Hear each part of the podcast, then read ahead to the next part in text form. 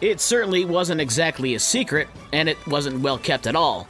The NBA draft held last night in Brooklyn, but the top pick was really made during the draft lottery over a month ago when the San Antonio Spurs were awarded the top pick. And it became official last night as the Spurs selected French teenager Victor Wembanyama with the top overall pick.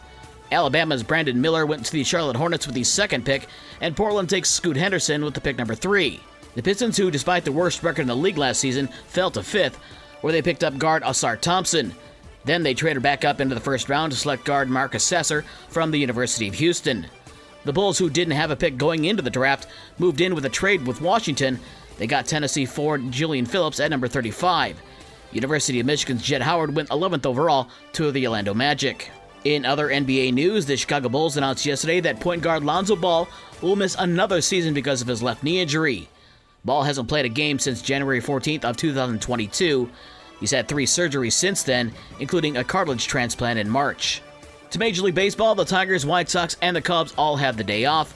The Cubs arrived in London yesterday in preparation for their two game series against the St. Louis Cardinals on Saturday and Sunday.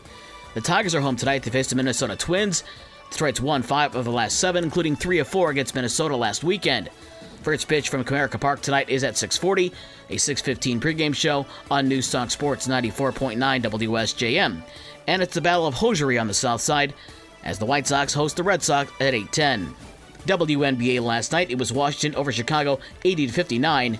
Elena Delle Donne had 18 points for the Mystics, who've won all three games against Chicago this season. Alanna Smith had 13 to lead Chicago, who have now lost five straight.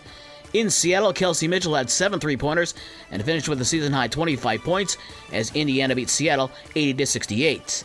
The NHL making a shocking announcement yesterday that the league would be banning teams from wearing themed jerseys during warm ups next season, including pride jerseys.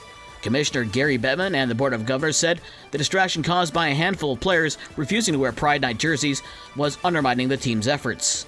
Midwest League Baseball from Thursday, Great Lakes over West Michigan 9 to 4, South Bend over Fort Wayne 5 to 1, and it was Lansing over Wisconsin 4 to 3.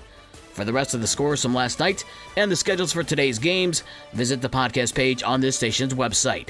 With your morning sports for Friday, June 23rd, I'm Dave Wolf.